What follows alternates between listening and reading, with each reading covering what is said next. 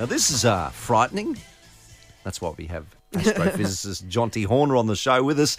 An asteroid almost as wide as the world's largest building is flying past Earth. Hello, Jonty. How are you? I'm not too bad yourself. Very well. Tell us about this asteroid that could attack us. Well, it's a newly discovered space rocket. It was found a couple of months ago in September, and it's not really coming anywhere near it. So I guess as an analogy, um, imagine a big great white shark, you know, kind of five meters, so as big as they get, and you're swimming around in the ocean. You've gone down to the beach, and you hear that this shark is going to come nearby. So you'd be a little bit worried, but it turns out the shark's actually in the middle of the Atlantic Ocean. Oh, it's That's- that far away. it's that far away. So this is probably about 400 meters across. It could be as big as 650, but it's missing us by 2.3 million kilometers. Righto. Mm. So- Okay. So, it, it tends to happen, and it's like I always said: don't get your head too worried when you see a story like this. It will always make big news, but this is really nothing to worry about. Hmm. All right, well, Marty, there you go. Done. we need to send Bruce Willis.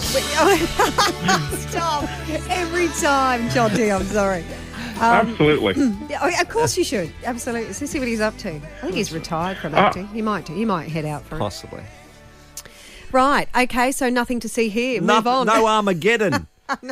No, no Armageddon, we are safe. But this is why we're looking for hmm. these things because this thing could pose a threat in the distant future. Hmm. And now that we've found it, we can keep track of it and figure out where it will be and actually manage that risk and see whether there is one. So there is interest in it, but I think it's just, it feels like it's a bit of a slow news day for the people that have put this up as a big headline of going to skim past the Earth unusually close. It's not unusually close. It's not skimming past the Earth.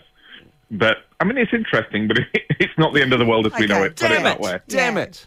Like every time. Every time. Yeah. We have this discussion. Well, I'm As We're John, that's why we have Jonty on because we're like, oh gosh, look, yeah. But no. Jonty, I'm a doomsday prepper. Yeah, well, this is giving me plenty of practice for it. I mean, it'll happen eventually. The Earth will be hit again unless we do something about Good. it. But this isn't that time. And it's going to be a good long while before anything like that happens. All Oh. That's good to know. Thank All you, right. Jonty. But there is something going on with the moon that you wanted to tell us about for next week. So what's that? There is just give people a heads up and kind of continuing the spooky theme, consider it like a late Halloween present or something.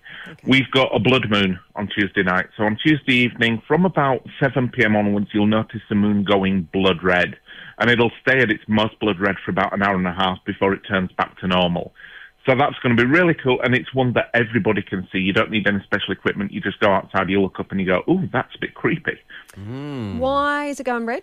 What's the story? Well, it's passing right into the shadow of the Earth, and normally when the moon is on the far side of the Earth from the sun, that's full moon. Mm. The moon's above our shadow or below it, so it doesn't go into the shadow. right. But on Tuesday, it lines up perfectly. It goes into the Earth's shadow, and when it's in the Earth's shadow, then it's illuminated by light that's going through the Earth's atmosphere and bending round. But the blue and the yellow light gets filtered out there.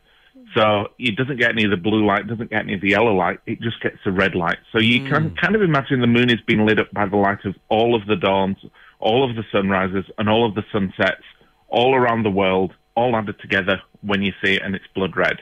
Wow, oh, that's going to be exciting That'll be because. I've Okay, so just watched Werewolf at Night, Oh, oh. And that's all about the bloodstone, Marnie. Yeah, mm. loves well, it, it's a properly spooky thing, and it's the right time of year for it. Like I said, just a week late, it's almost like we should have got the calendar changed. exactly. Yeah, exactly just in, right. Just in All right. prep, exactly right. Always a pleasure. Thanks, Jonty. Thank you, Jonty. It's an absolute pleasure. Thank you so much, and I'll talk to you again soon. Have a good day. Astrophysicist Jonty Horner, River 949.